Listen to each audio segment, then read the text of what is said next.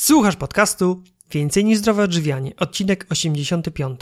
Z tego odcinka dowiesz się, jakich błędów nie popełniać podczas odchudzania. Ja nazywam się Michał Jaworski i w tych audycjach opowiadam o różnych aspektach zdrowego trybu życia. Jeżeli naprawdę zależy Ci na tym, czym karmi swoje ciało i umysł, to te podcasty są właśnie dla Ciebie.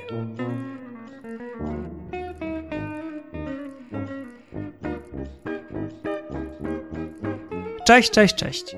Witam Cię po, po wakacyjnej przerwie w 85. odcinku podcastu Więcej niż zdrowe odżywianie. W ostatnim odcinku mówiłem o planowanej dwumiesięcznej wakacyjnej przerwie w, publikacji podcastów. Jednak ten odcinek z dwóch powodów zdecydowałem się opublikować wcześniej, jeszcze w trakcie trwania wakacji. Dlaczego? Pierwszy powód jest taki, że wiem, nawet z własnego doświadczenia, że okres wakacyjny sprzyja, mm, jakby to zgrabnie powiedzieć, sprzyja luzowaniu pasa w różnych obszarach, również tych żywieniowych. Zdarza się, że z wakacji wracamy z kilkoma nadmiarowymi kilogramami i mocnym postanowieniem, aby szybko się ich pozbyć. Bardzo ważne jest, aby w takim przypadku zrobić to mądrze, aby nie popełniać błędów, które mogą się w przyszłości zemścić. I właśnie o tym jest ten podcast, który za chwilę usłyszysz. Drugi powód, dlaczego publikuję ten podcast wcześniej, jest taki, że na początek września zaplanowaliśmy z Tatianą dla naszych słuchaczy i czytelników niespodziankę. Co to za niespodzianka? Wszystkiego dowiesz się na końcu tego podcastu, więc nie przegap tego i koniecznie dosłuchaj do końca nagrania. A tymczasem zapraszam Cię do wysłuchania rozmowy z Małgosią, która w ciągu trzech lat schudła ponad 30 kg, co stanowiło około 30% jej wyjściowej masy ciała. Aby to osiągnąć, testowała różne diety. Nie wszystkie działały i, jak sama mówi, popełniła w tym czasie chyba wszystkie możliwe błędy. I to jest kolejna historia obok podcastów numer 56 Kręte drogi do zdrowego odżywiania oraz 68 Zmiana diety i zdrowie, w których osoby takie jak ty, takie jak ja, czyli najzupełniej zwyczajne, opowiadają swoje historie. Historię tego, co zrobili, co zmienili w swoim życiu, co zmienili w swoim sposobie odżywiania, aby właśnie poprzez zmianę sposobu odżywiania osiągnąć swój wymarzony cel. Zapraszam Cię do wysłuchania rozmowy z Małgosią. Cześć Małgosia. Cześć, witam Cię serdecznie.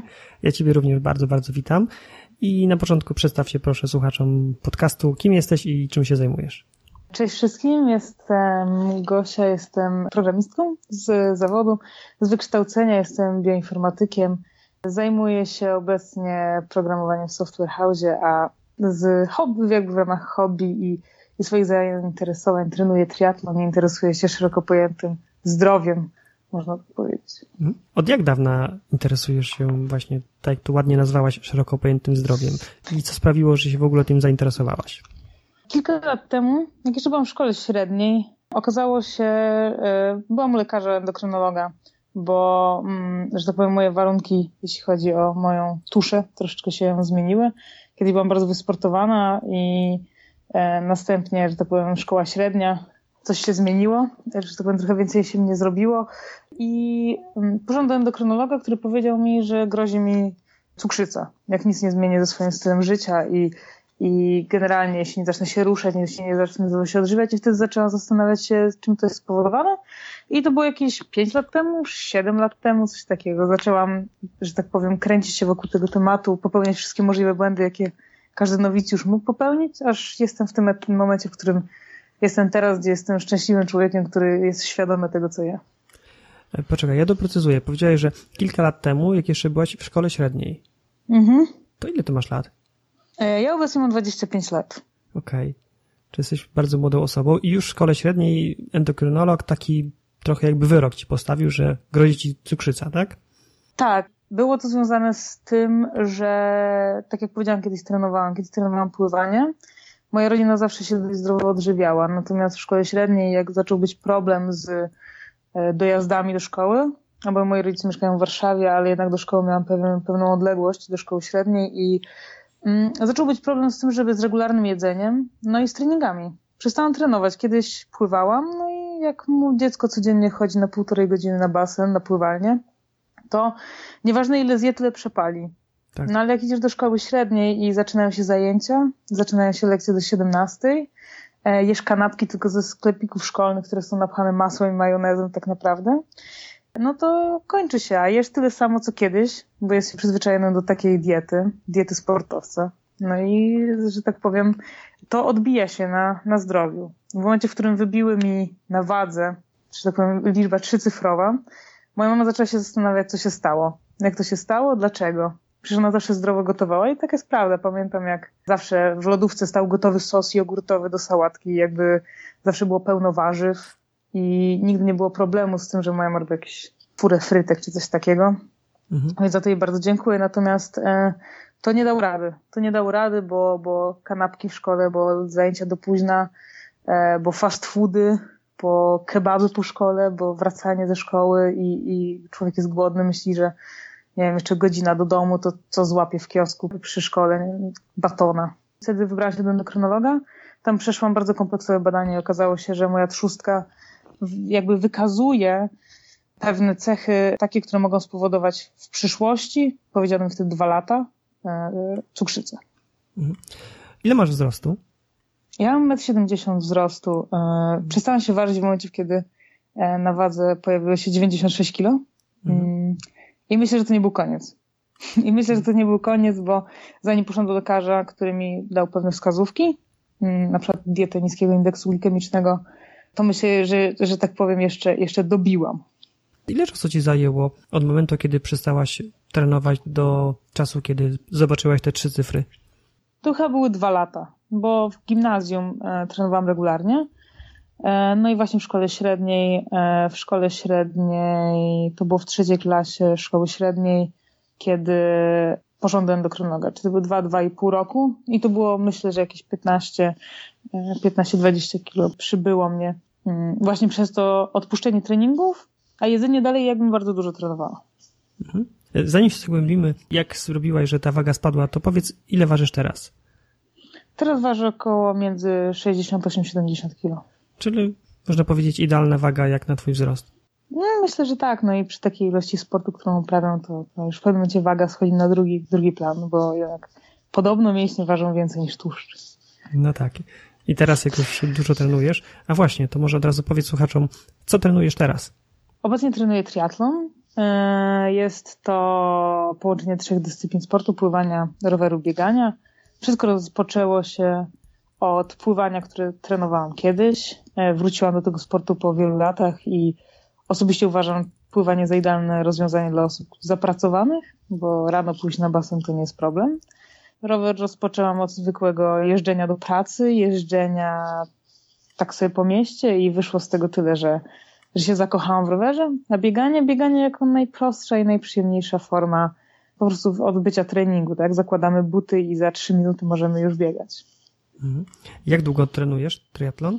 Stricte triatlon to będzie drugi rok, natomiast wcześniej rozpoczęłam swoją przygodę od chodzenia po prostu na siłownię i to nie chodzenia na siłownię i spędzania półtorej godziny na ćwiczeniach cardio, tylko chodzenia na siłownię i ćwiczenia e, z ciężarami, co uważam za bardzo dobre rozwiązanie dla osoby, która troszeczkę więcej waży, zamiast, e, tak powiem, dobijać swoje stawy, najpierw e, je obudować jakąś tam tkanką mięśniową. Mhm. Z tego co mówisz, to taki pierwszy wniosek, jaki się nasuwa, to można by się pokusić o, o takie stwierdzenie, że okej, okay, miałaś nadwagę, zaczęłaś trenować, wszystko wróciło do normy. Czy to było aż takie proste? Mm, nie, to nie było takie proste. E, po drodze popełniłam myślę, że bardzo dużo, jak nie wszystkie możliwe błędy, jakie, jakie można popełnić w czasie diety i generalnie zdrowego odżywiania. To było wiele lat e, i to, co mnie nauczyło właśnie takie odchudzanie, to jest pokora. Pokora i cierpliwość. Mhm. Żeby schudnąć na stałe, tak jak mi się udało, około 30 kilo, to to nie jest miesiąc, nie jest dwa, to nie jest rok. Dlatego, że jeśli jesteśmy na diecie, to nigdy nie schudniemy. To jest moja taka dewiza. To musi być styl życia. Tak. My musimy chcieć się zdrowo odżywiać i musimy sobie jakby wdrożyć to w nasze życie, e, żeby całe życie zdrowo jeść żeby nam te rzeczy smakowały i żebyśmy je lubili tak naprawdę. A dieta to jest jakiś element, to jest, to jest jakiś okres w naszym życiu, mhm. kiedy, kiedy możemy troszeczkę mocniej, że tak powiem, bardziej restrykcyjnie, tak jak ty na przykład wspominasz o, o detoksach e, jaglanych czy sokowych, tak? No to dla mnie to jest dieta. To jest takie 3, 4, może 5 dni takiego restrykcyjnej diety. Natomiast zdrowy styl życia dla niektórych to jest dieta. To musi być styl życia. To musi tak. być coś, co jesteśmy w stanie utrzymać do końca, bo inaczej to nie ma sensu, bo tak i tak wrócimy do starych nawyków, jeśli robimy coś przeciw sobie. Tak, ładnie to powiedziałaś, opowiadając Twoją historię w tej szkole średniej, gdy zaczęłaś się odżywiać trochę inaczej, no to mhm. od razu, szczególnie w połączeniu z brakiem aktywności, od razu to się przełożyło na wzrost wagi. No i od tego nie uciekniemy. Tak. Dobrze. To teraz może wróćmy się właśnie do, tych, do tego czasu, kiedy weszłaś na wagę, zobaczyłaś te 96 kg i co się wtedy wydarzyło? No oprócz tego, że czułam się bardzo niekomfortowo. Mm, czułam się generalnie bardzo niekomfortowo w swoim ciele i odbijało się to na tym, że generalnie nie za bardzo chciałam, że tak powiem, w lato gdzieś jeździć i tak dalej. No bo jednak dziewczyna w liceum, w szkole średniej, gdzie wszyscy to jest wyścig, kto ładniej wygląda na korytarzu, a tutaj ja nie wiem, co się dzieje. Szczególnie, że właśnie wydawało mi się, byłam przekonana, że wcale tak źle nie jem. Przecież Moja mama robi w domu na obiad sałatki i chude zupy. Mhm. E, a w ogóle nie liczyłam mm, tych kanapek, tych batonów albo nieregularnych posiłków, bo w szkole właśnie to jest chyba największy problem, jaki jest, że nie można sobie przygotować samemu posiłku i bardzo ciężko jest. Nie masz lodówki, nie masz mikrofalówki, nie wiem, w sensie nie ma nawet gdzie tego spożyć. Na korytarzu nikt nie będzie, że tak powiem, otwierał sobie pudełek.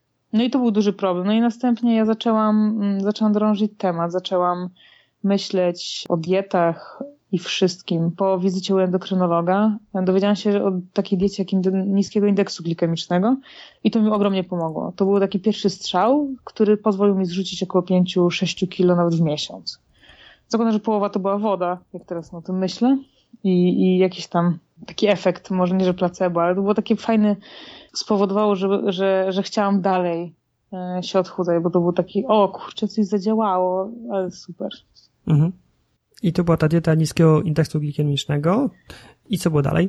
Po tej diecie e, miałam pewną przerwę, to było w okresach matury i tam pamiętam, że, że tą dietę zaprzepaściłam, utrzymywałam cały czas wagę, ale nic nie szło do przodu i dalej, dalej się zastanawiałam. E, no tam wakacji wiadomo, e, wakacje to zawsze ciężko było mi trzymać dietę, bo to wtedy była dieta, a nie styl życia mhm. I, i traktowałam to jako dietę, czyli jako wyrzeczenie. E, następnie poszłam na studia, no i tutaj udało mi się przeprowadzić, w sensie wyprowadziłam się z domu rodzinnego, bliżej mojej uczelni. Studiowałam na Ochocie, więc przeprowadziłam się na Powiśle i to było bardzo ogromne ułatwienie bo wożenie jednak pudełek z obiadem przez półtorej godziny, a przez pół godziny, to jest ogromna różnica, zaczęłam sobie sama gotować i nie było kusicieli tak zwanych.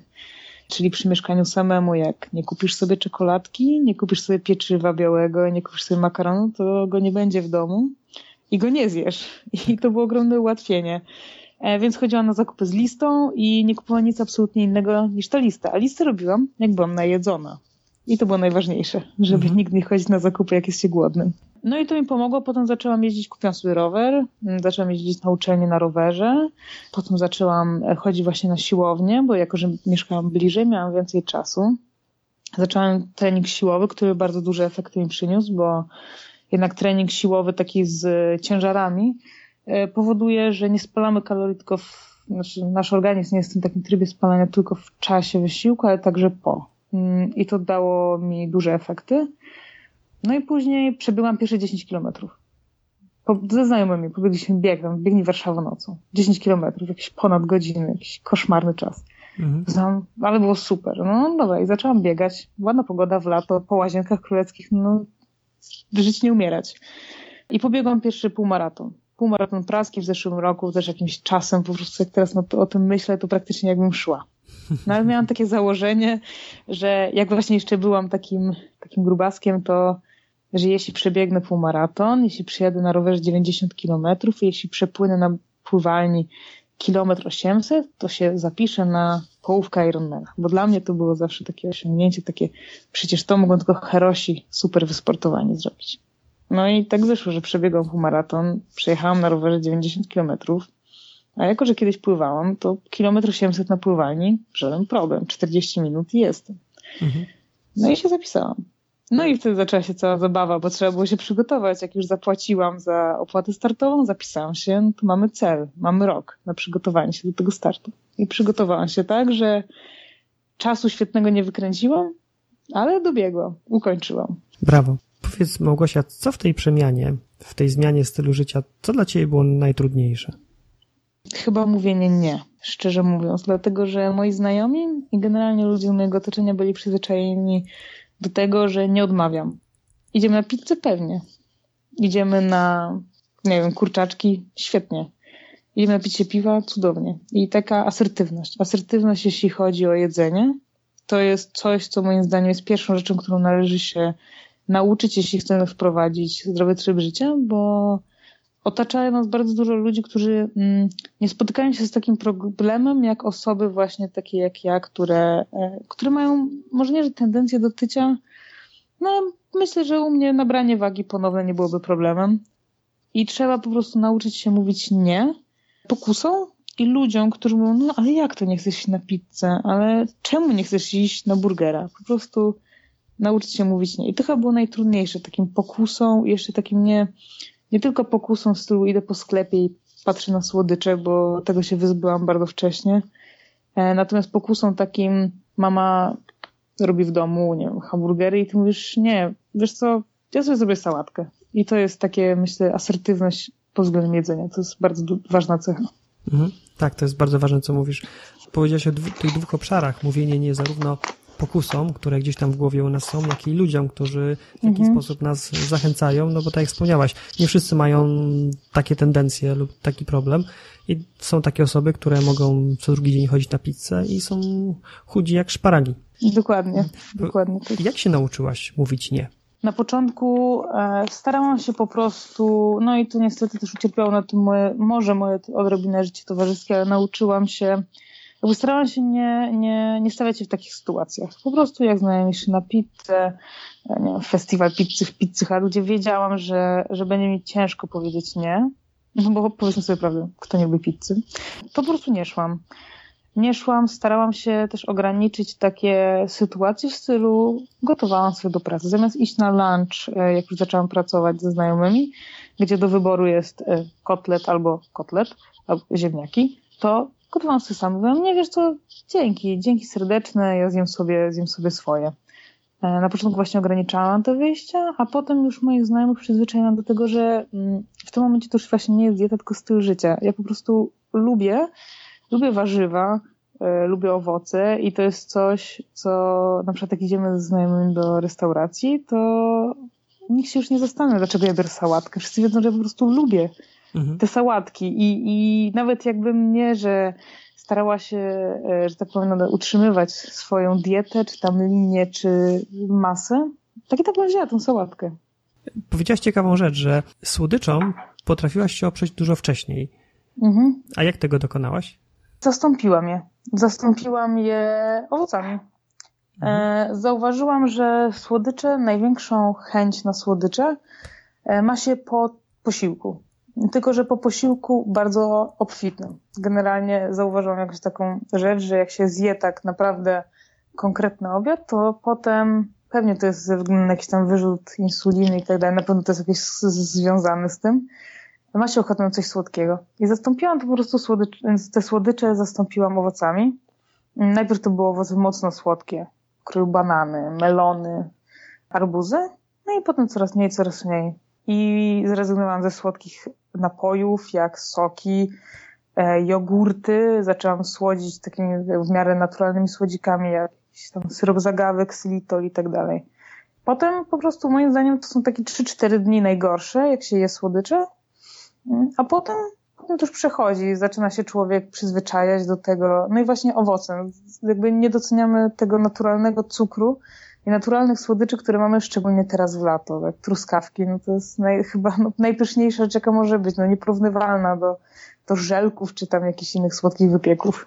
Tak, nieporównywalnie smaczniejsza, zdrowsza i tylko korzystać po prostu z tego. Dokładnie. Mhm. Skąd czerpałaś wiedzę o tych swoich zmianach? Bo powiedziałaś, że byłaś u endokrinologa, później ta dieta niskiego indeksu glikemicznego to był jakiś dietetyk, czy to był ten sam lekarz, który ci zalecił? To zaleciła mi lekarka. Ja wiedzę na ten temat uzyskałam z książek i z internetu. Mhm. No i to była jedna dieta, której się, że tak powiem, mm, podjęłam. Następnie, jak już zobaczyłam, bo niestety w diecie jest tak, że, że tak powiem, waga spada, no i nagle się zatrzymuje i to jest ten moment, w którym musimy być wytrwali, musimy zaczekać, musimy może coś zmienić, żeby nasz organizm, dalej ta waga poszła niżej. No i ja wtedy byłam niecierpliwa i zaczęłam kombinować. Generalnie wiedzę mm, pozyskiwałam z internetu i niekoniecznie to, to jest jakby to jest ogromne źródło, kopalnia wiedzy. Natomiast możemy się natknąć na bardzo dużo rozbieżnych teorii. No i tak ja przeszłam przez diety, począwszy od niskiego indeksu glikemicznego, przez dietę ketogeniczną, przez dietę low carb, przez dietę high carb, e, okna żywieniowego, no po prostu wegetariańską, wegańską, podejście numer jeden, bardzo nie, nieudane. No i teraz obecnie jestem na diecie, można powiedzieć, plant-based. Na YouTube jest dużo, dużo fajnych kanałów, takich rozsądnych, ale niestety trzeba wszystko, czego słuchamy, brać taką poprawkę na to, że, że jednak inaczej każda dieta wpływa na inny organizm. Mm, tak, to jest bardzo ważne, co mówisz rzeczywiście, bo każdy z nas jest zupełnie inny i mówi się o typach metabolicznych, mówi się o, mhm. o doszach w ayurvedzie, mówi się o typach konstytucji w tradycyjnej medycynie chińskiej, więc to jest bardzo, bardzo indywidualne. Naprawdę dużo tych diet, ketogeniczne, mhm. low carb, high carb, wegetariańska. Jak długo każdą z nich testowałaś? Dopóki nie stało się coś, żebym tą dietę zarzuciła. Mm, przy diecie na przykład ketogenicznej, no to, że tak powiem, wyjście ze znajomymi, organizowanie sobie jedzenia było naprawdę problematyczne, bo tam ilość węglowodanów była, e, był, jest naprawdę znikoma. Polega to na tym, że generalnie na przykład idziesz do pracy i nie możesz sobie w ramach e, drugiego śniadania zjeść banana, zjeść jabłka. E, musisz jeść serek wiejski z orzechami na przykład. E, mhm. No i to już jest troszkę bardziej skomplikowane do zorganizowania. I to było jakby wiązało się też z tym, że z tego co wiem, mm, nie jestem specjalistką, ale wiem, że pewne hormony, szczególnie hormony u kobiet, e, są mocno sprzężone z ilością węglowodanów, które, które spożywamy. I wiem, że to jest jakoś tak to jest skorelowane, że ja zaczęłam mieć jakieś pewne problemy hormonalne, przez właśnie niskie spożycie węglowodanów i nie chudłam. Mimo, że ja mam tak mało węglowodanów, mnóstwo białka, nie chudłam, nie wiedziałam, co się dzieje. No i w tym momencie uznałam, dobra, to nie działa. Idziemy dalej. Mhm. I wtedy rozpoczęłam cudowną dietę okna żywieniowego, która polega na tym, że jemy przez 6 godzin w ciągu dnia, a przez resztę dnia nie jemy. Z założeń cudowne. Nasz organizm odpoczywa, nie musimy nie spożywamy cały czas, e, natomiast to wytwarza bardzo niezdrową relację z jedzeniem, e, bo przez te 6 godzin chcę pochłonąć załóżmy te 1500 kalorii i tak naprawdę wyczekujemy, jakby jedyny moment w ciągu dnia, który, którego wyczekujemy do tych 6 godzin okna żywieniowego, kiedy wreszcie będziemy mogli zjeść. No i to też jest dość trudne do zorganizowania, szczególnie przy pracy 8 godzin biurowej, tak? No bo bez śniadania idziemy do pracy i albo jemy w pracy przez te 6 godzin, co się wiąże z organizacją sobie jedzenia do pracy, albo nie jemy w ogóle w pracy i dopiero jak wrócimy z pracy, mhm. e, jemy przez 6 godzin. No jest to, jest to dość skomplikowane. No i wtedy okazało się, i przy treningu wytrzymałościowym, już wtedy przy, przy tej diecie okna żywieniowego zaczęłam trenować e, do triatlonu. No i okazało się to całkowicie nie wypałem, gdzie ja idę na czczo na trening i po treningu nic nie jem przez następne kilka godzin. To dobrze nie skutkowało ani na moje wyniki, sportowe, ani na mnie. Byłam bardzo zmęczona, przemęczona i, i, i wtedy tego zarzuciłam. Przedtem jeszcze była dieta wegańska i wegetariańska. Tak jak wegetariańska była całkiem w porządku, tak wegańska zrobiłam ją całkowicie nierozsądnie. E, wtedy tak naprawdę jadłam praktycznie same warzywa, bez żadnych strączków, nie suplementowałam ani witaminą B, e, nie jadłam zdrowych tłuszczy, co też e, wyszło potem mi w wynikach, bo miałam dość mocną anemię. Nie mam natki pietruszki, jakichś takich źródeł żelaza, takie mhm. po prostu było tak zupełnie mm, nie, nie, nieprzemyślana dieta wegańska. No i wtedy poszłam właśnie do, do, na jakieś tam badania, to były związane na uczelnię, potrzebowałam badania i wyszła mi ogromna anemia taka, że miałam jakieś szmery w sercu. Ojej. No i no właśnie też się zdziwiłam wtedy, no i wróciłam do mięsa. Mm, no potem jeszcze była low carb, bo oczywiście teraz wszędzie w internecie i na całym świecie jest wielka, wielka furora, robię dieta low carb, że e, przekąski low carb, słodycze low carb, wszystko low carb, no ale przy treningu wytrzymałościowym nadal to nie sprawowało mm, się dobrze. Później był jeszcze etap e, taki, że normalnie wszystko jadłam, ale czułam się ciężko na treningach po nabiale i tak dalej. No i teraz bardziej przeszłam w kierunku plant-based, wegańskiej diety. Sprawdza się znakomicie. Jest bardzo prosta w utrzymaniu. Jeśli chodzi o przygotowanie posiłku do pracy, no nie wyobrażam sobie bardziej dogodnej i przyjaznej diety, tak naprawdę. Mhm. I jak długo tą dietę plant-based stosujesz? Teraz będzie, myślę, jakieś pół roku. Mówię plant-based, a nie wegańską, dlatego że mm, nie, nie nazywam się weganką.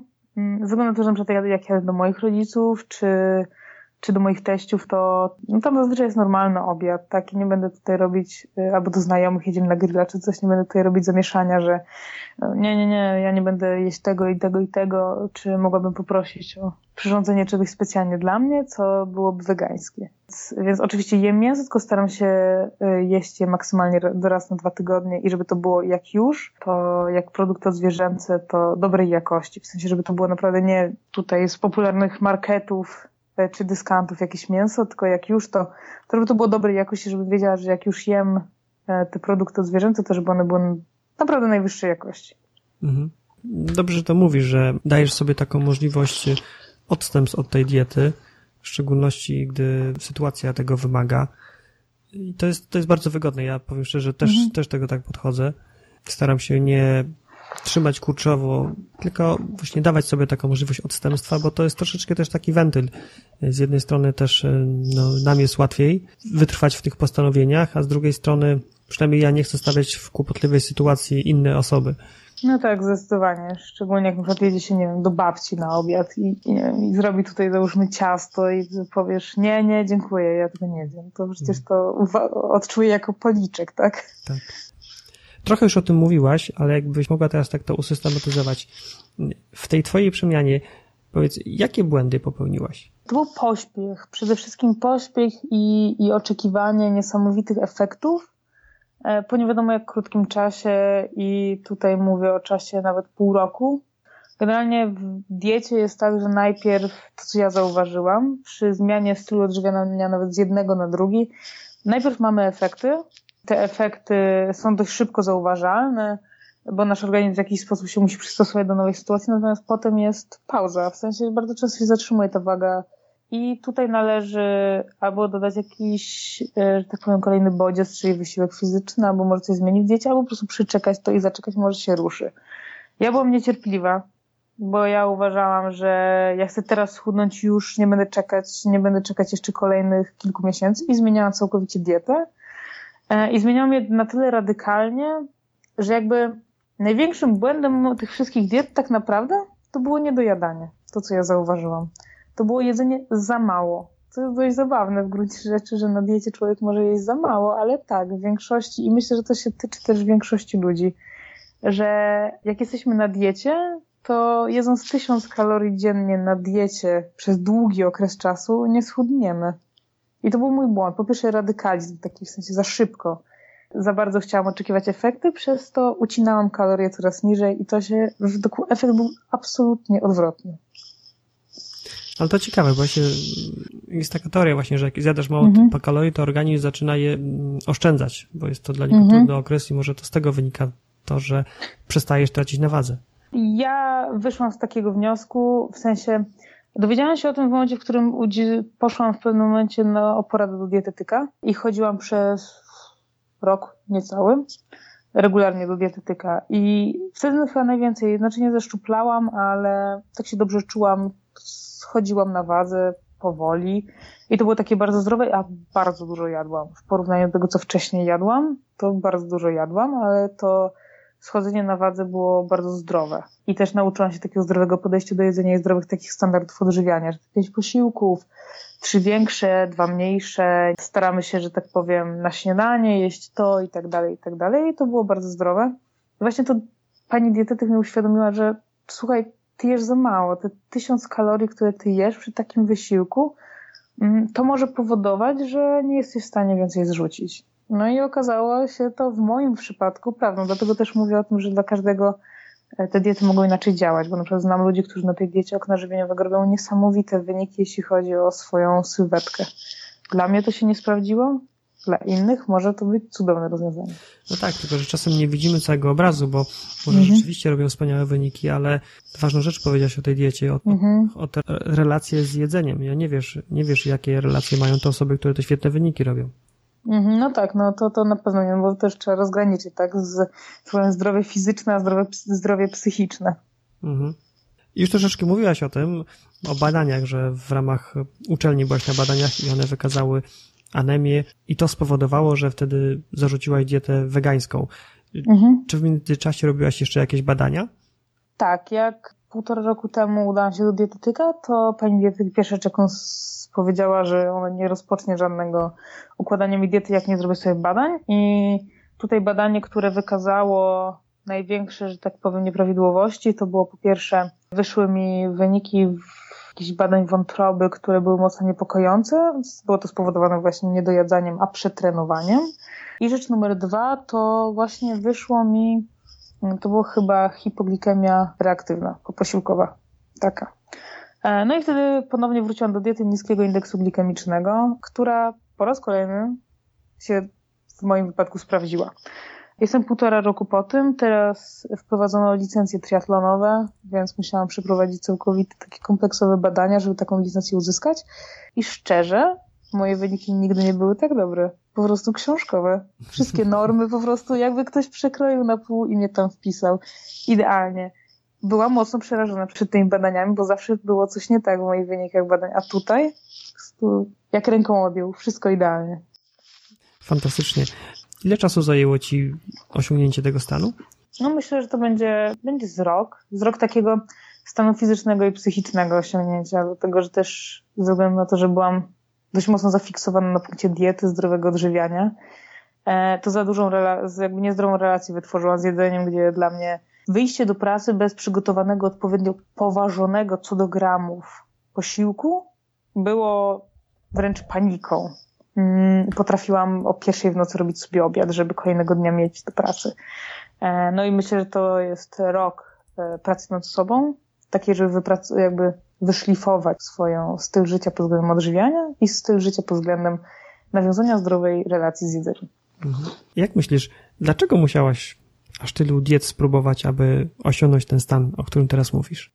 Myślę, że to dlatego, że jakby nikt nas nie pouczy tak dobrze, jak my sami siebie, jak się nie przekonamy na, na własnej skórze. Też ze względu na to, że właśnie zawsze sobie zdawałam sprawę, że każdy organizm jest inny, chociażby fakt, że mam siostrę bliźniaczkę, która jest absolutnie inna ode mnie. Ona, ona właśnie jest tą osobą, która mogłaby jeść pizzę codziennie i jest niesamowicie szczupła i nigdy nie miała takich problemów, co też jakby powodowało u mnie duże frustracje i kompleksy związane z tym, dlaczego ona je trzy razy tyle co ja i ona jest szczupła, a ja nie. I to zawsze mi dawało do myślenia takie, każdy organizm jest inny.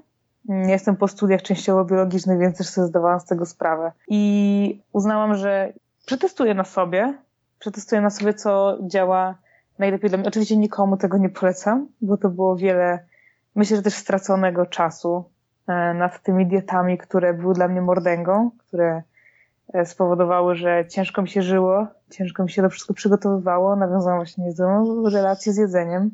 E, moje życie towarzyskie trochę podumarło, bo, bo nie byłam w stanie sobie wyobrazić wyjścia ze znajomymi. Już po tym, jak już się nauczyłam dobrze jeść, to, to na początku jakby ograniczałam te wyjścia na pizzę i tak dalej, bo żeby nauczyć się odmawiania, natomiast później, jak już umiałam odmawiać, to bałam się tego, że każdy na przykład jak zjem kawałek pizzy, to to, że ten kawałek pizzy ma, nie wiem, 300 tysięcy kalorii. Mhm. I że jak go zjem i nagle będę z powrotem 30 kg grubsza. Że jeden sneakers, którego zjem, nie wiem, będąc na nartach jedząc cały dzień, że przez niego zaraz wrócę do domu i po prostu, że już czuję jak tyję, już czuję jak mi praktycznie spodnie pękają. No i właśnie, i właśnie to spowodowało tak by, tego nie polecam nikomu. Natomiast myślę, że musiałam przejść przez te wszystkie diety, żeby nauczyć się takiego, takiej pokory. Pokory do diet i pokory do własnego organizmu. Czy w tej zmianie relacji do jedzenia ktoś ci pomagał, czy sama przez ten rok to wypracowałaś? Mm, wiesz co, sama to wypracowałam. Pomagali mi ludzie z otoczenia. Jakby dużą też pomocą jest to, jak ludzie wokół ciebie akceptują to na przykład, że ty idziesz do knajpy i bierzesz sobie sałatkę.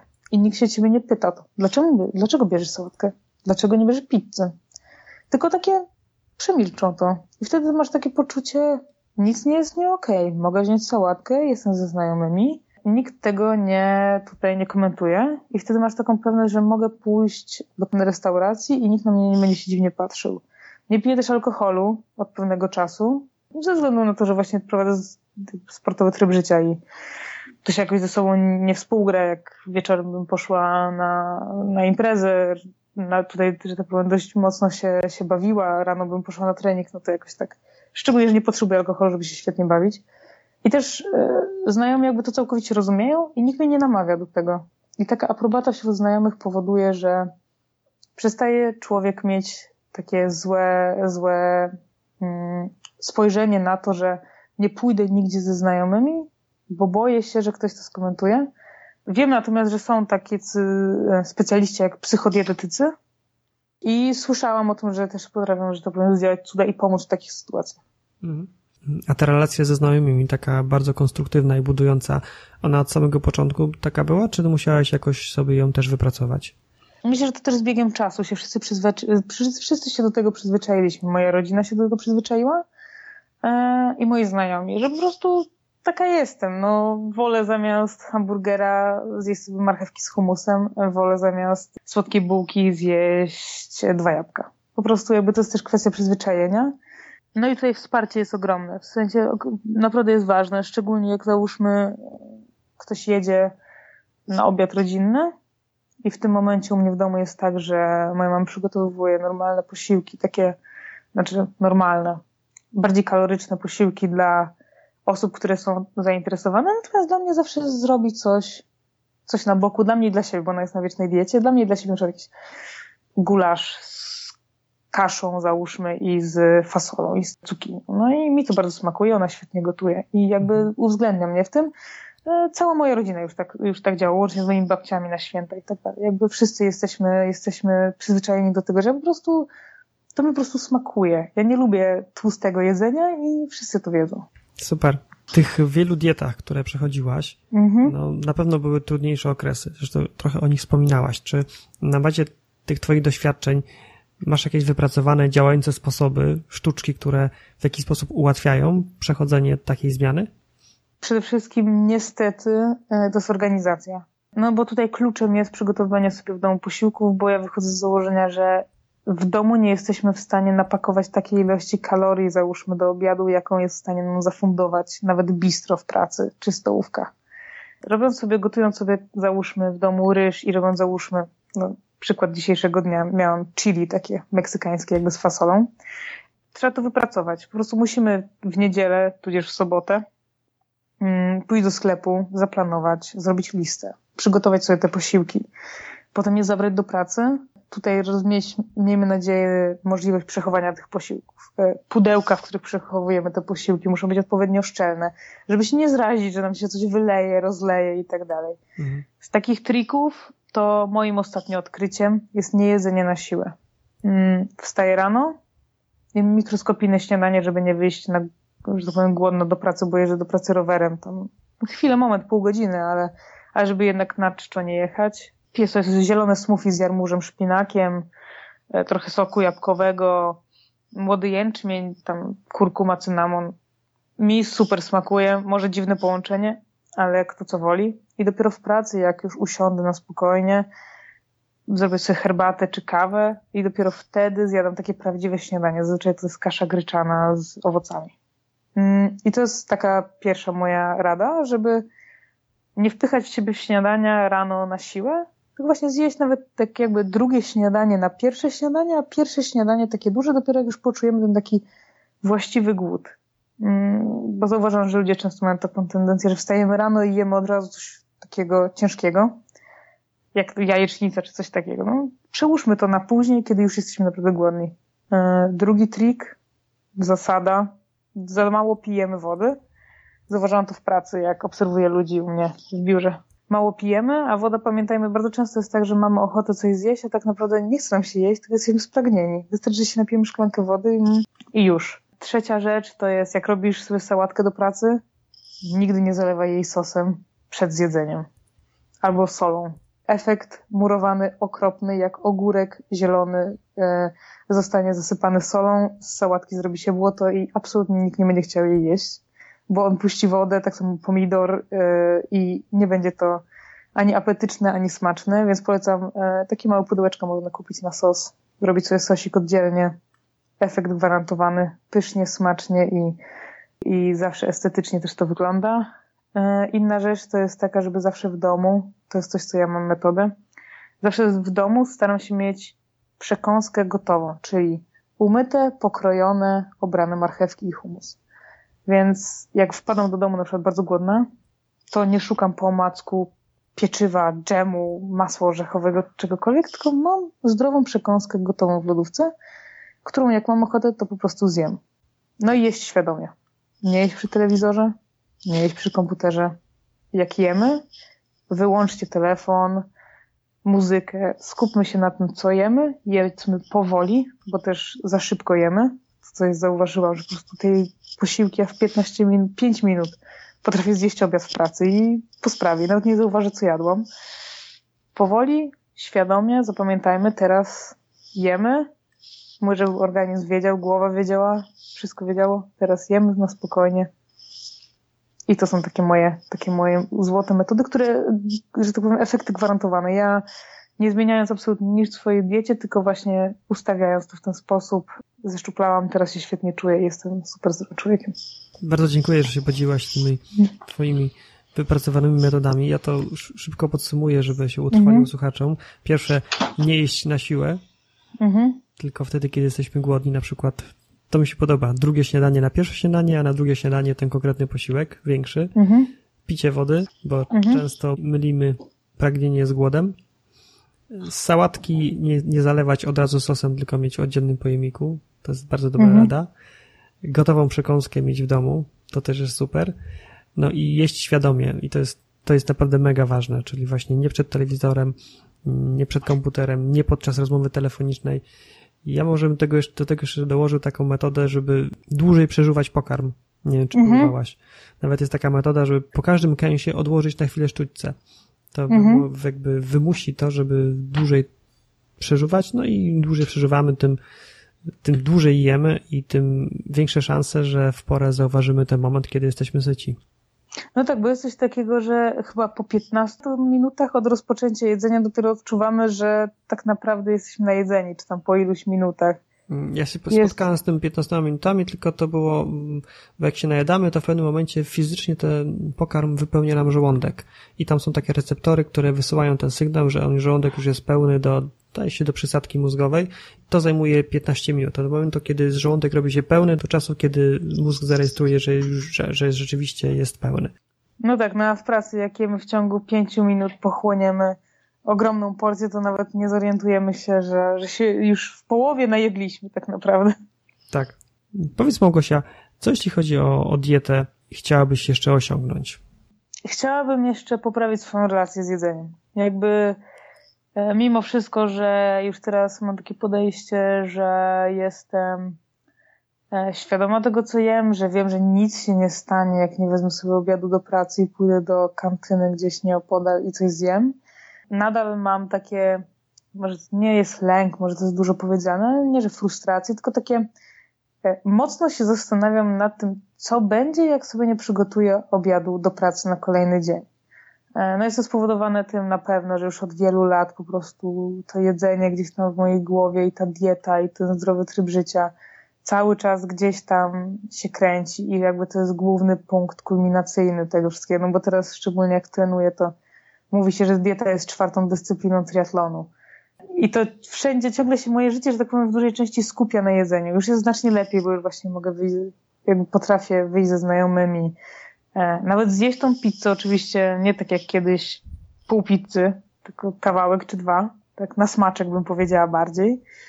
Ale chciałabym wypracować jeszcze taką zdrowsze podejście do jedzenia, żeby nie mieć takiego poczucia, że na przykład jedziemy gdzieś samochodem, zatrzymujemy się w McDonaldzie, a ja po prostu jestem spanikowana i, i co teraz będzie? Mhm. Co będzie, no po prostu jakby to był koniec świata. Chciałabym właśnie, to jest, to jest coś, co chciałabym jeszcze osiągnąć, takie zdrowe podejście do jedzenia. A masz już pomysł, jak chcesz to osiągnąć?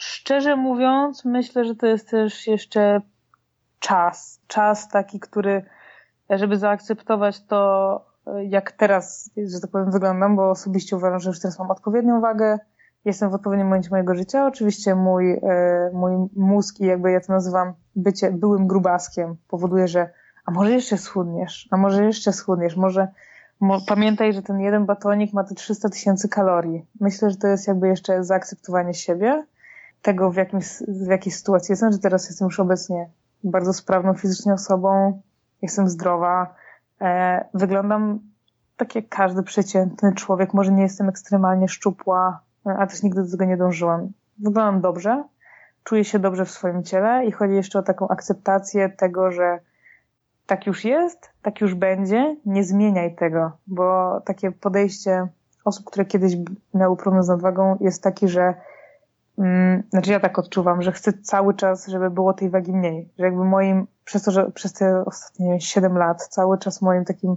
celem było to, że za każdym razem jak wejdę na wagę chcę, żeby ta waga była niższa, to chciałabym, żeby teraz mój mózg się tak przyprogramował, że tam będzie to 68.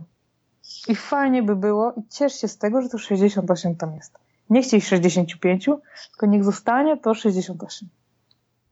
Tak, ja to w pełni rozumiem, bo jak ktoś rzeczywiście przez wiele lat walczył z tą wagą, to ma się taką ochotę schudnąć jeszcze trochę, choćby po to, żeby mieć taki margines bezpieczeństwa, że jak mhm. przytyje, no to ciągle jest dobrze. No i rzeczywiście wyzwaniem jest zaakceptowanie siebie, że to już jest ta moja najlepsza, idealna waga i że już nie muszę chudnąć, tym bardziej też nie muszę, nie muszę przytyć. Dokładnie tak. No to jest ważne, żeby zaakceptować w pewnym momencie samego siebie, bo inaczej można naprawdę wpaść w problemy i to właśnie z nadwagi dokładnie w skrajnie drugi problem. E, żeby też nie przesadzić w tą drugą stronę, bo jak już od wielu lat się odchudzamy, to wiemy jak to zrobić, żeby było skutecznie już w pewnym momencie jest wypracowana metoda. I ja na przykład wiem, co bym miała zrobić, żeby schudnąć jeszcze trochę. No ale nie chcę tego, bo w tym wypadku, w moim wypadku, to by była rezygnacja ze treningów. Mhm. Musiałoby to oznaczać rezygnację z bardzo intensywnych treningów, przejść do sportu bardziej rekreacyjnego, co by pozwoliło mi na jedzenie mniejszej ilości kalorii, ucinanie tego i tak dalej. E, no i właśnie chodzi o to, żeby zaakceptować to, że teraz jesteśmy w idealnym punkcie naszego życia, zaakceptuj to, postaraj się to utrzymać. Jak będzie dwa kilo więcej, nic się nie stanie. Po prostu dwa miesiące człowiek troszeczkę się odchudzi, z powrotem wrócimy do tego stanu. No i to jest taki właśnie, żeby potrafić kontrolować już tą swoją wagę ciała i, i swój organizm, tak? To jest jakby moim zdaniem bardzo ważny etap, etap jakby taki końcowy już tego dietowania się i przejście do stylu życia, czyli tak nauczyć się kontroli tej wagi, żeby wiedzieć, że nawet po długim weekendzie grilla i szaleństwa, jak przybędzie te dwa kilo, nie spanikować, nie wpaść w depresję, że z powrotem już wracam, już zaraz będę z powrotem te 30 kilo grubsze, tylko na spokojnie podejść do tego, okej, okay, troszeczkę przesadziłam, wracamy z powrotem, może nie będę jeść tych, nie wiem, odetnę sobie cokolwiek, pieczywo na kolację nie? przez dwa tygodnie i już będzie w porządku. Tak, i ta waga wtedy wraca od razu. Tak. Bardzo Ci dziękuję za podzielenie się tą historią. Gdyby ktoś ze słuchaczy miał do Ciebie jakieś pytania, to jest jakieś miejsce, gdzie można Cię w internecie znaleźć i takie pytanie zadać? Mam konto na Instagramie. Mm, jest to projekt podkreślik Iron. Zachęcam do wysyłania mi maili. O każdym tej tematyce, jeśli ktoś ma problemy z motywacją, jeśli ktoś chce się dowiedzieć o dietach, e, jeśli ktoś chce się zapytać, nie wiem, w jaki sposób sobie radzę, jakie mam pomysły na diety w ciągu dnia i tak dalej. Ja naprawdę już tego wiele przerobiłam i się bardzo chętnie podzielę wiedzą.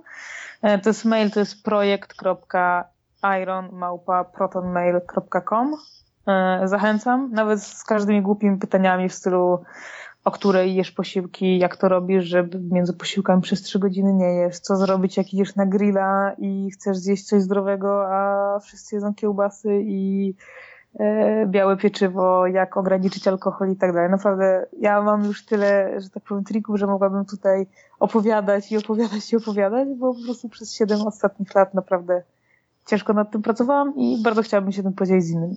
Mhm. O tym grillu to jeszcze powiedz, bo myślę, że to może mhm. zainteresować nie jedną osobę. Jakie masz sposoby właśnie? Rzecz numer jeden, no to po pierwsze to jest alkohol. W sensie ograniczę, jeśli mamy problem z ograniczeniem naszego, że tak powiem, popędu na jedzenie. W sensie w momencie, w którym lubimy jeść. No ja osobiście mówię, że lubię jeść i jak e, wypiję dwa, trzy piwka, to moja samokontrola troszeczkę odchodzi na bok. Mhm. E, no i tutaj jest alkohol. Jest takie, jeśli ktoś lubi smak piwa, no to polecam osobiście piwo, e, nie wiem, czy można tak reklamować, no w każdym razie browaru Kormoran. To jest piwo 1 na 100, bezalkoholowe. Ma 19 kalorii w 100 ml. Jest naprawdę niedużo. W smaku znakomite, smakuje jak piwo rzemieślnicze. Nie tracimy kontroli nad sobą, no bo jest to piwo bezalkoholowe. Nie ma wielkiego napisu Lech Free, czy tam jakiś inny alkohol free, więc nikt się nie pyta nas, dlaczego nie pijesz alkoholu. Wygląda jak zupełnie całkowicie normalne piwo. E, co do takich e, trików grillowych, to po pierwsze nie idziemy na grilla głodni. Jak idziemy na grilla głodni, no nie ma co się spodziewać, że na grillu będą warzywa, na, nie wiem, jak nabić na patyk cukinię. Mhm. E, więc nie idźmy głodni, pójdźmy bardziej dla towarzystwa niż dla jedzenia. Jeśli już jesteśmy naprawdę wygłodniani, to e, nie wiem ile pieczywa trzeba by było zjeść, pełnoziarnistego przykładowo, e, żeby przejeść załóżmy trzy kiełbasy. Strońmy od e, kiełbas takich przemysłowych, które są na grill, na, na, na ogniskach na przykład, bo zazwyczaj one są po pierwsze napakowane chemią i będziemy się potem źle czuć kolejnego dnia. Po drugie, ani się tym nie najemy, a po trzecie mają, nie wiem ile możemy taka kiełbasa z 300 kalorii, jedna, jeden kawałek. E, jeśli idziemy na grilla do znajomych, zróbmy wielką miskę na przykład sałaty, ale naprawdę taką dużą, żeby wszyscy się ją nią najedli. No i co? I będziemy mieć też sałatkę przy okazji. Przyniesiemy, wszyscy się po, pocieszą, zjedzmy sałatkę. Polecam na grilla z takich posiłków, to tak, grillowane marchewki obrane, pokrojone w słupki, przepyszne. Posypane cynamonem i chili, no, nie ma nic pyszniejszego. Osobiście uwielbiam też kalafiora z grilla. Surowy kalafior na grilla, obsypany tylko przyprawami i odrobiną oliwy. Znakomity. Wiem, że niewiele ludzi, są ludzie, którzy nie lubią kalafiora i takich wszystkich kapustnych, ale naprawdę polecam. Co jeszcze ostatnio odkryłam? Chyba ja wszystko grillowałam, co się dało, chyba każde warzywo. Mm, generalnie szparagi na grillu, teraz jest sezon szparagowy, też polecam. Z mięso, pierś kurczaka, tofu na grilla, też bardzo dobre, polecam. No, bakłażan, cukinia to takie są standardy, ale naprawdę te marchewki spróbujcie nawet do piekarnika. Jak się włoży do piekarnika marchewki z cynamonem i chili. No, po prostu fenomenalne. Mhm. Tak, ten smak już, już sobie wyobrażam. A próbowałaś pieczarki z grilla? A, te takie duże, te takie portobello. Albo boczniaki na przykład też. O, boczniaki są, boczniaki są fenomenalne. Te z tymi pieczarkami dużymi mam problem taki, że je trzeba naprawdę mocno wygrillować, żeby ta cała woda z nich zeszła. Mhm. Mhm. No więc, więc tak. No ale generalnie warzywa na grillu są naprawdę przepyszne, jeśli się je przygotuje wcześniej, papryka, wszystkiego rodzaju szaszłyki i tak dalej. E, polecam zrobić tak, że po prostu przychodzimy na grilla ze swoimi warzywami i mówimy do gospodarza, słuchaj, ja ci pokażę coś naprawdę niesamowitego. Wtedy wrzucamy na grilla nasze, nasze warzywa, wszyscy się zajadają, bo gwarantuję, że są przepyszne i my mamy też warzywa i też możemy je zjeść. Więc jakby żyć, nie umierać. Super, bardzo Ci dziękuję. Powiedz, gdyby nasi słuchacze mieli zapamiętać trzy najważniejsze rzeczy z tej, mhm. tego wszystkiego, co powiedziałaś, to co by to było? Rzecz numer jeden to właśnie cierpliwość i pokora, o której wspominałam, że nie chudniemy 30 kg w miesiąc, a jak jest coś takiego napisane w internecie, nie polecam. Dwa, y, to jest zdrowa relacja z jedzeniem, bo w gruncie rzeczy to jest tylko jedzenie i nie dajmy sobie zawrócić tym w głowie, nie rujnujmy, nie wiem, naszych relacji ze znajomymi, związków i, i nie wiem, nie mówmy babci, która dzielnie e, lepiła pierogi przez ostatnie dwa dni, że ich nie zjemy, bo przytyjemy. Naprawdę to jest tylko jedzenie. E, no i trzecia rzecz, jakby zdrowe jedzenie, takie pełnowartościowe, e, to naprawdę ciężko jest jedząc zdrowo, przejeść tyle kalorii, żeby autentycznie tyć i to tak tyć, tyć w oczach. To jest też taka jakby moja, mo, mój trik, że, że nie wiem ile bym musiała zjeść y, zdrowych rzeczy, pokroju owoce, warzywa, żeby nie wiem, zjeść 4000 kalorii. No myślę, że y, normalnie człowiek nie jest w stanie po prostu przejeść takiej ilości warzyw. Tak, zdecydowanie ja też to potwierdzę, choćby na to jeden z detoksów, o których wspominałaś, warzywno-owocowy, mm -hmm. tam można najadać do końca, a spożywa się dziennie nie więcej niż 800 kalorii. Bo to, mhm. to jest ta dieta doktor Dąbrowskiej? Tak, dokładnie, są to warzywa Moja, moja mama na tym była wielokrotnie. Wielokrotnie mhm. była na tej diecie, bardzo poleca i mówi, że się świetnie potem czuje. Nawet była na tych, na tych wyjazdach. Mhm. Doktor Dąbrowskiej też bardzo poleca. Mhm. E, bardzo dziękuję za to podsumowanie. Cierpliwość i pokora, zdrowe relacje z jedzeniem, no i to, że jedząc zdrowo, to naprawdę trzeba się bardzo, bardzo postarać, żeby utyć. Tak, dokładnie tak. Małgosia, ślicznie Ci dziękuję za podzielenie się tą Twoją historią. Mam nadzieję, gorącą nadzieję, że ta Twoja historia będzie inspiracją i takim przykładem, że można sobie poradzić. To przez te trzy lata straciłaś, no można powiedzieć, jedną trzecią Twojej wagi. Tak. I teraz masz doskonałe wyniki.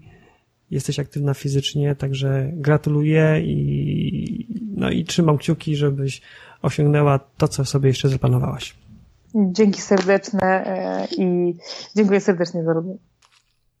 Bardzo Ci dziękuję za wysłuchanie rozmowy. Mam nadzieję, że zainspirowała Cię do mądrego i odpowiedzialnego zadbania o swój organizm. Jeżeli chcesz schudnąć, to bardzo ważne jest, aby zrzucenie kilogramów nie było celem samym w sobie, na przykład bez zwracania uwagi na długoterminowe skutki takiego odchudzania. Robiąc to w niewłaściwy sposób, z jednej strony narażamy się na to, że efekty będą nietrwałe, czyli po pewnym czasie niechciane kilogramy wrócą, a z drugiej strony możemy sobie po prostu zaszkodzić.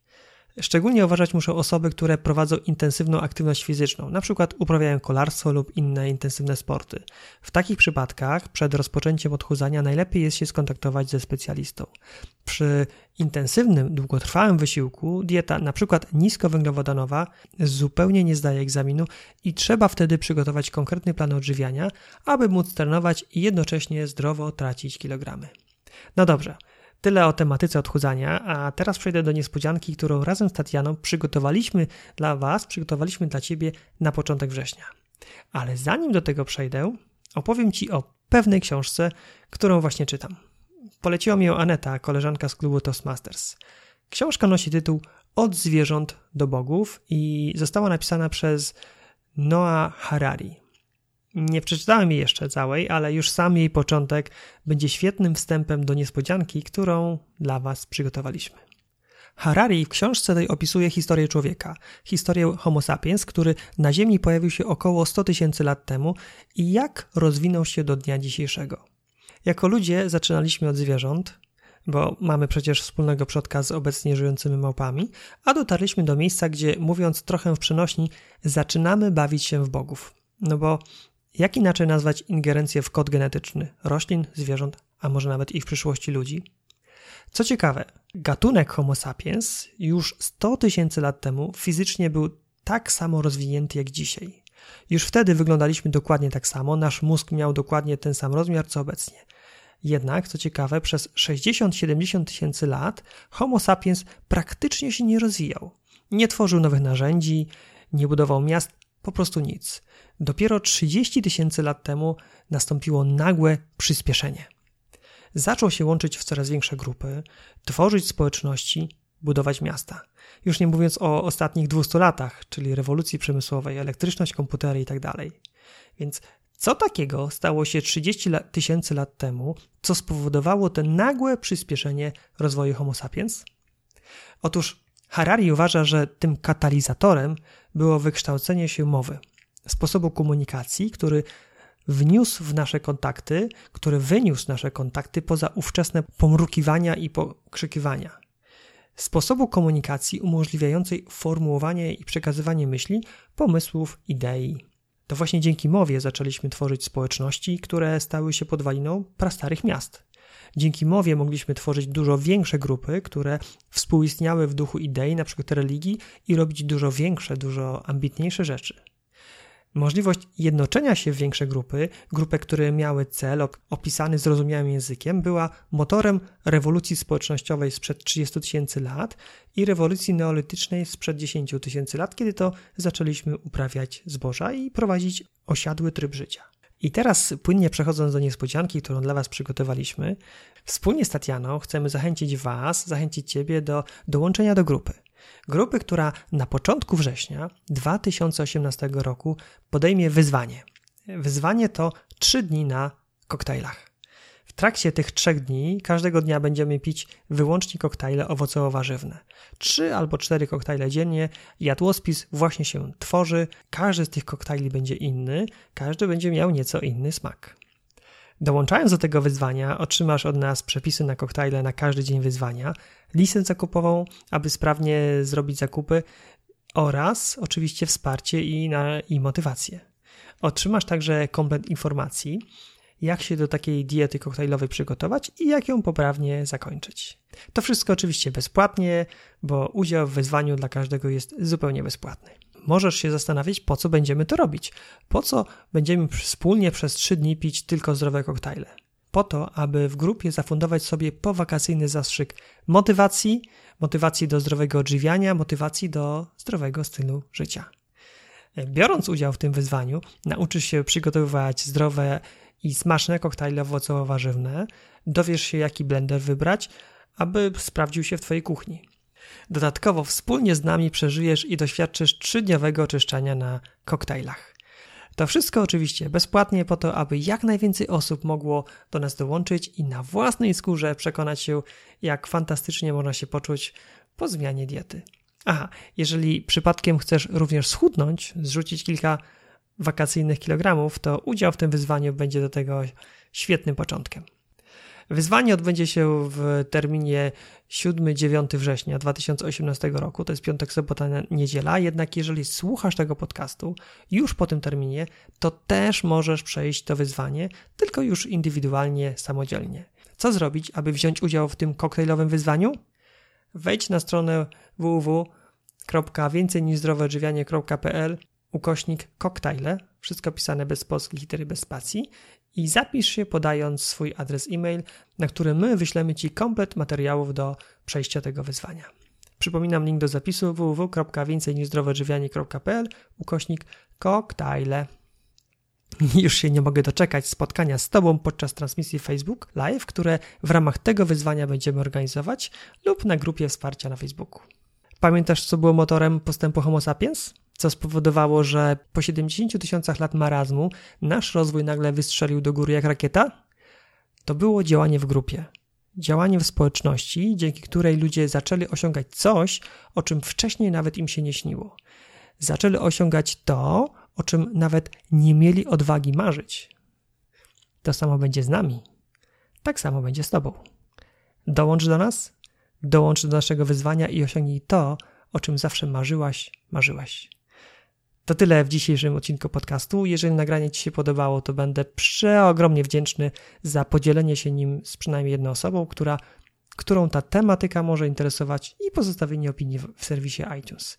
Dzięki takim opiniom ja wiem, co się Wam, co się Tobie w moich podcastach podoba, a co nie, i jest to dla mnie wskazówką oraz motywacją do nagrywania kolejnych odcinków. Dziękuję za uwagę i do usłyszenia w kolejnym odcinku podcastu. Cześć!